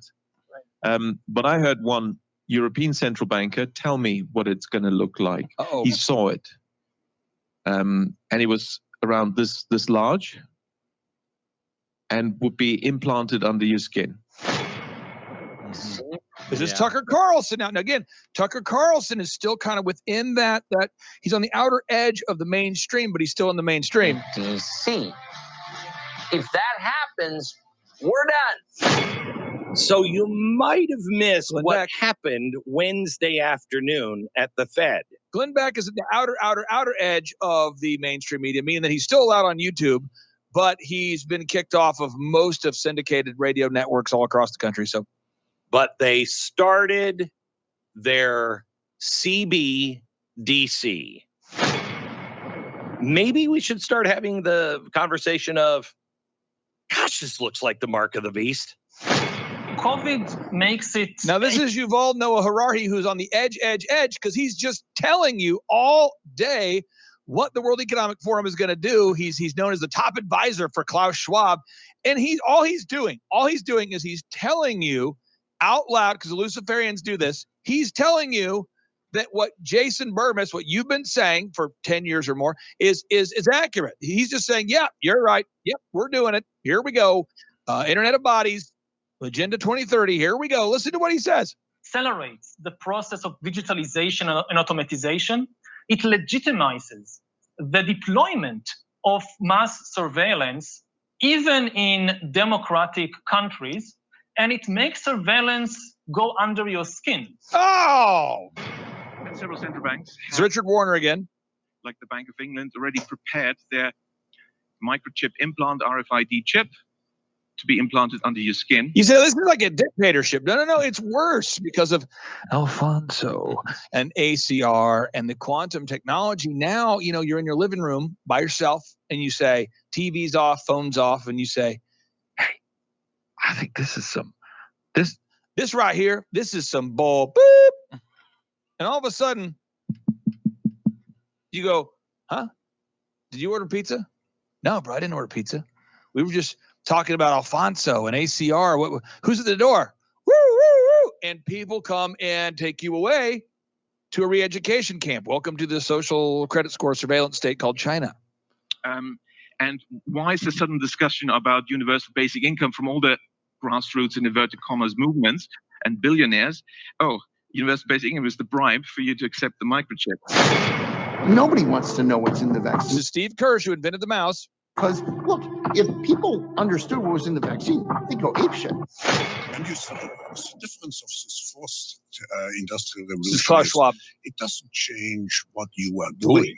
It changes you. If you take a genetic editing, So, I mean, one, we all need to practice our Schwab because this is going to be one of the leaders soon. So the difference of the fourth industrial revolution is it doesn't it doesn't change what you're doing as much as it changes you if you take the genetic editing, which you have to take to keep a job.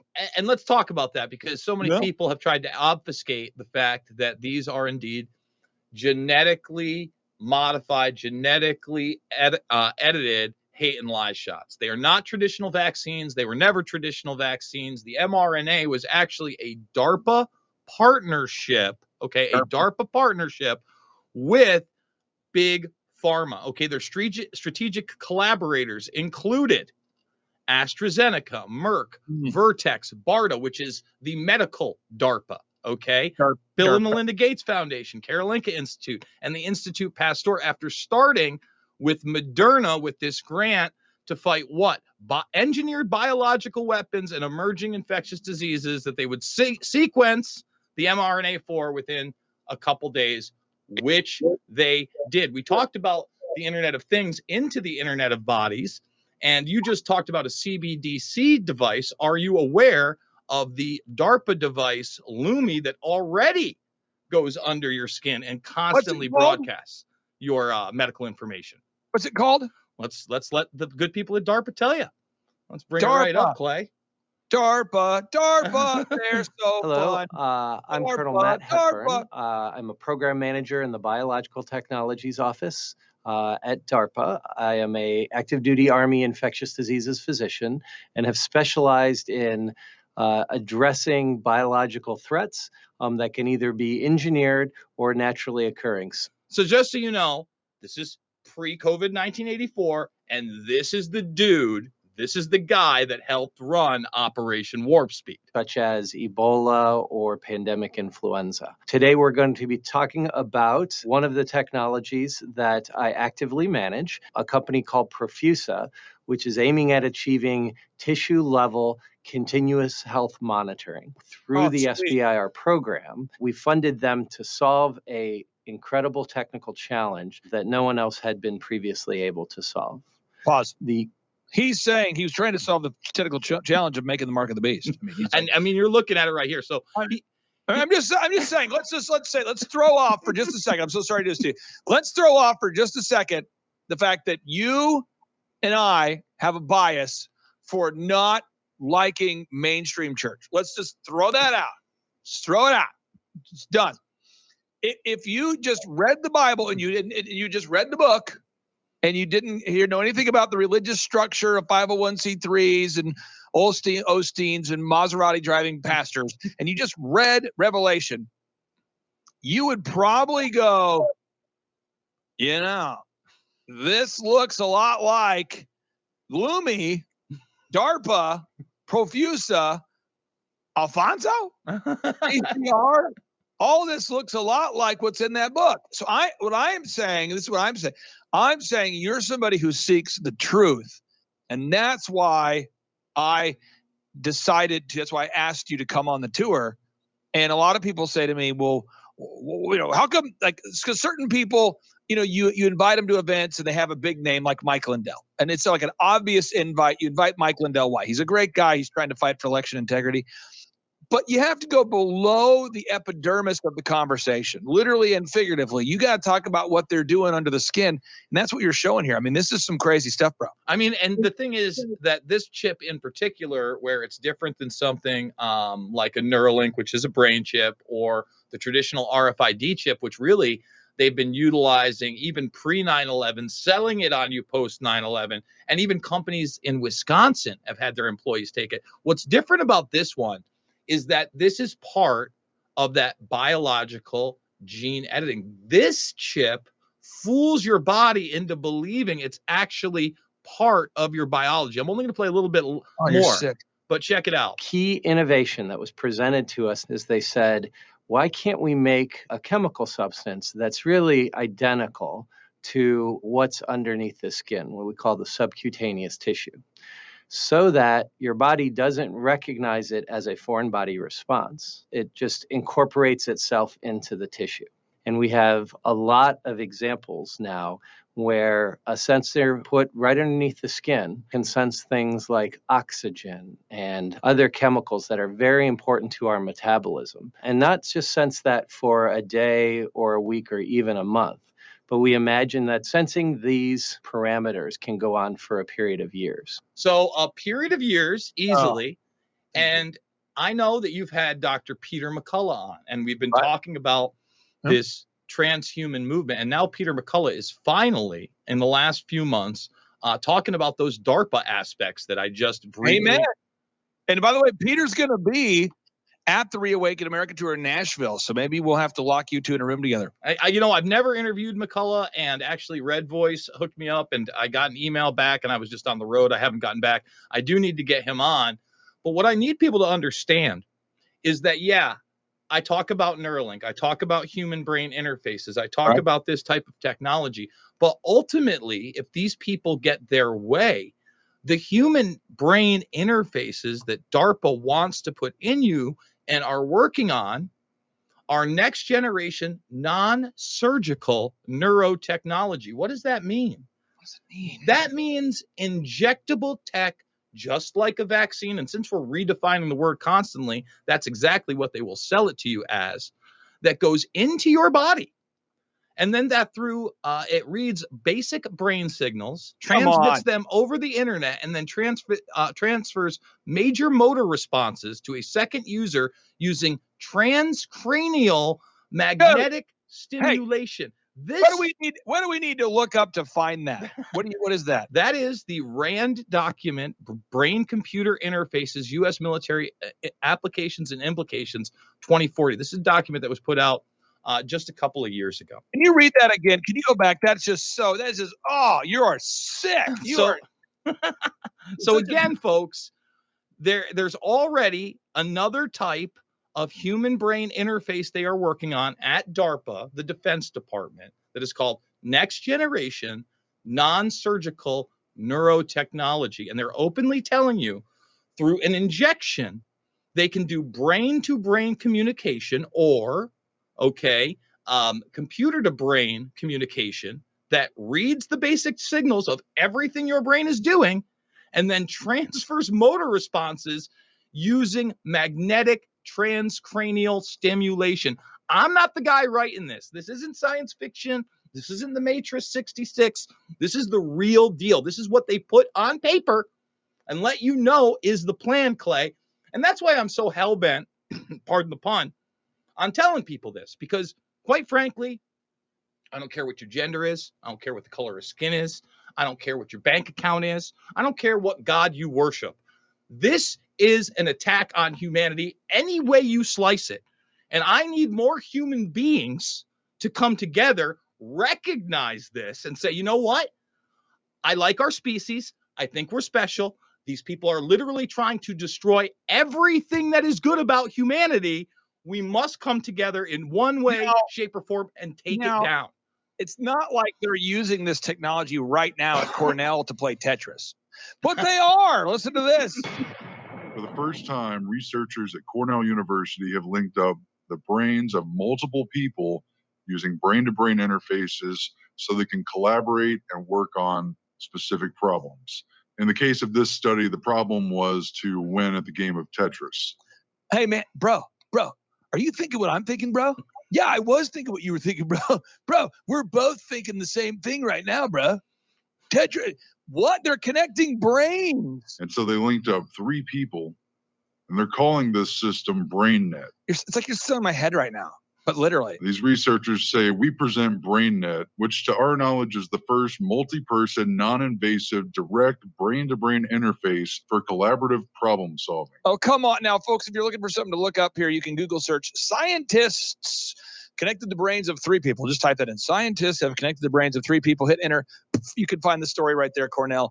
Good job, Cornell, because that's what we wanted to do is connect people's brains together to win in Tetris, because that's what matters. Well, the problem here is number one is they're selling you on the idea that this is a must, right? And Musk is going to be the benevolent person, even though there's another company out there, not Neuralink. It's called Synchron, heavily invested in by Jeff Bezos and uh, Lord Bill Gates. That's their human brain interface company. So it's not just the muster Musker nuts, it's Synchron. Uh, they're selling you for this via we're going to stop paralysis. Uh, that's got a long way to go. I haven't seen any real evidence of that in the last presentation. They had a second chip in the spine of a pig. So they had the brain chip in the pig and they had on the spine. And they were able to basically use electrodes to show you that there was muscle movement. I got news for people. They were using those same type of electrodes all the way back in the 60s and 70s via MK Ultra and a doctor named Delgado. This is not new tech. Well, let's just say that uh, there's there's if you're trying to get someone to do something, there's there's there's three ways you do. it.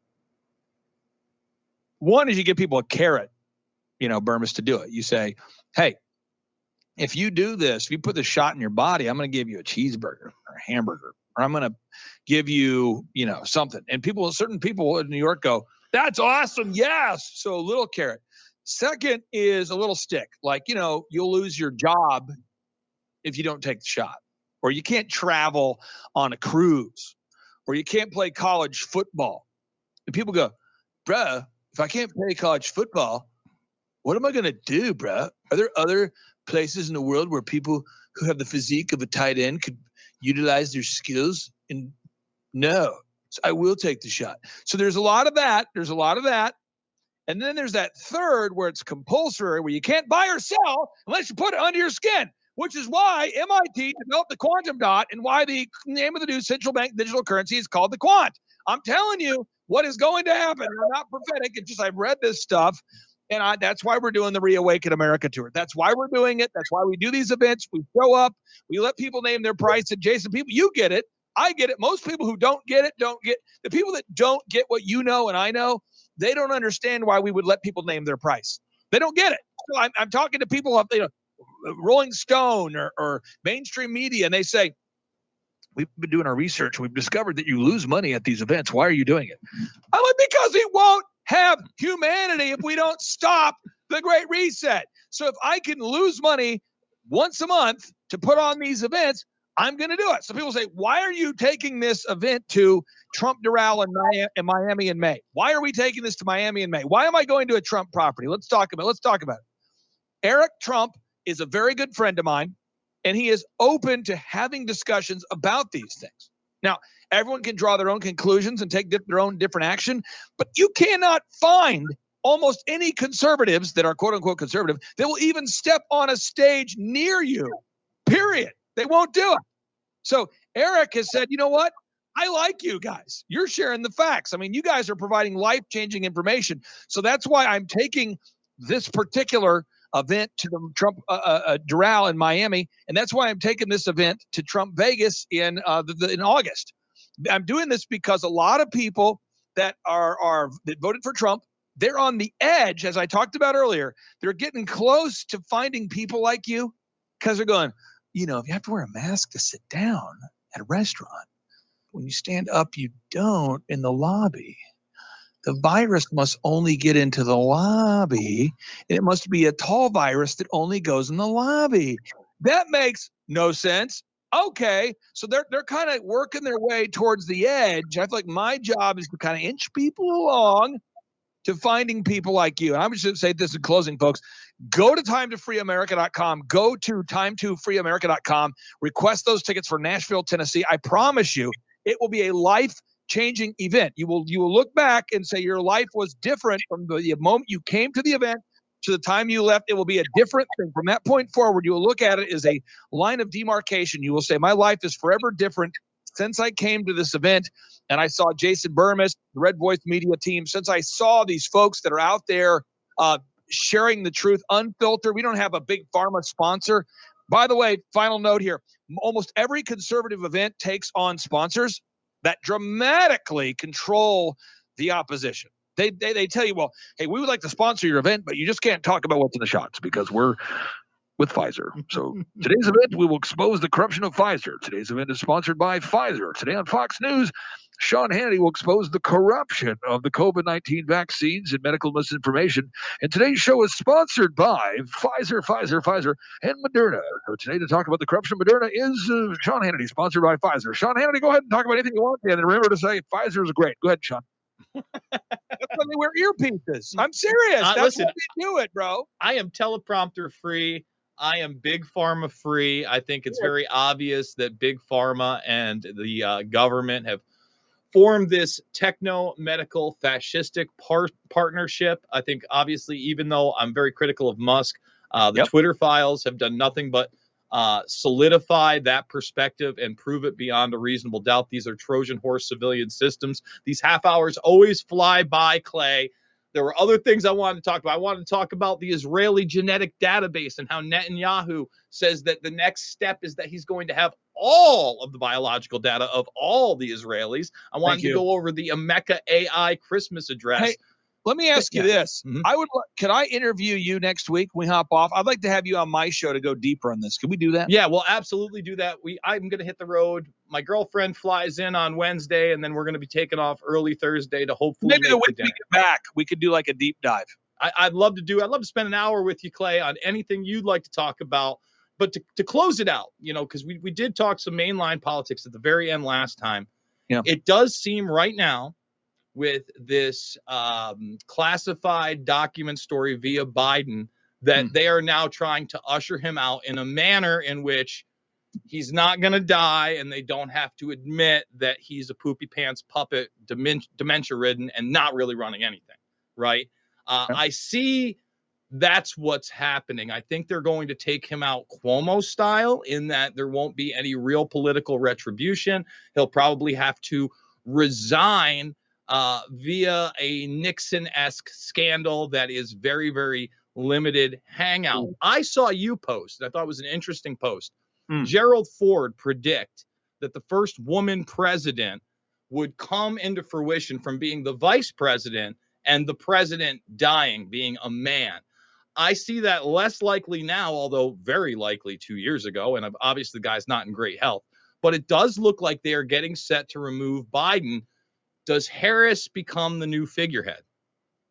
You know, I, I am really bad uh, uh, with opinions uh, or or guesses, but I can say it would appear right now as though the media is saying, uh, "Look, look, there's classified documents in his garage.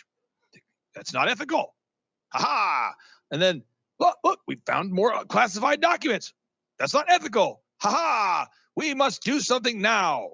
Whereas four months ago, Joe Biden would get up there and say something that at no point made sense, and the media would go, an incredible, an incredible speech was delivered by Joe Biden. I'm here live now at the event, and you can see behind me Joe Biden with a with a back black, black backdrop with kind of a Star Wars theme with the red look to it. It looks like it was something out of like a Emperor scene of the Star Wars. He delivered a very encouraging message uh, with the Emperor, uh, almost like a demonic background, but it was so encouraging. The people of America loved the speech. Back to you, Bob.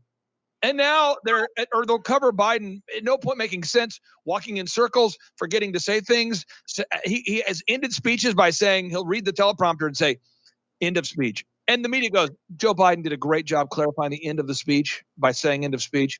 What a great teleprompter reader. Back to you, Bob. And now that same media is going, all right, wait a minute. This isn't this isn't ethical. You're leaving stuff in the garage of your you can't leave classified information in your garage. Nah. So I, I, I like the media, by and large, follows teleprompters. Who writes them? I don't know who exactly writes them, but I just know I know people who work for the media, and almost all of them just read teleprompters. They don't have the ability to think. Like right now, I don't have any words on the screen. You don't have any words. I could say the wrong words or the right words. We don't know. This is it's human conversation. It's wild.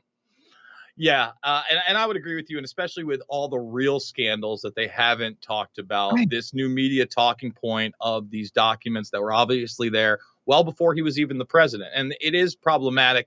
But again, this DOJ had the laptop all the way back in the day before the second impeachment, folks. That should tell you our Department of Defense, our FBI, our CIA, our NSA are in fact captured.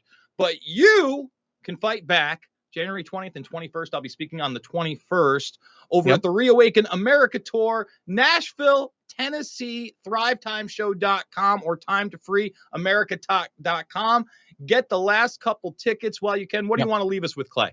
I'll just say, I mean, this, the energy you've been to a lot of these events. The energy of this particular event will be the the the most energy we've had probably since Oregon, uh, because the people are so excited. They've, you know, we used to do them every couple of months, and I felt like it was best to do them once a quarter so that I could stay married. You got Uh, five well, kids, bro. I You got five kids. I want to stay married. I'd like to, but I also want to reach people. And so I felt like if we turned it into more of a festival and did them quarterly, uh, that would be a good idea. So I talked to Kash Patel and Eric Trump and General Flynn. And we all sort of agreed that. So we'll be taking this one to Nashville, then Miami in May, and then August we'll be going to Las Vegas. And uh, so it's going to be a blasty blast. So those are those kind of the lineup that we have for the year. Uh, and and I, we always tell people in the event of the apocalypse or the rapture, you don't get your money back. So make sure you're on the right side of with Jesus before that. So that way, because if you're here after the rapture, there's no money back. You know. Going to uh, Vegas, the belly of the beast, the city of sin. That is uh that is mighty good of you, Clay. I like that. You want to talk to as many people as possible.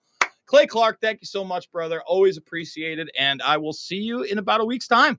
All right, brother. Take care. Have a great day. All right. Thank you so much. And that will wrap up today's reality rants. Remember, we are here every weekday, Monday through Thursday, 8 a.m. to 10 a.m. And I will actually be hosting the fourth hour of the Alex Jones Show today and Mixed Martial Mindset later this evening. So make sure to check those out as well. And we'll see you on the flip side.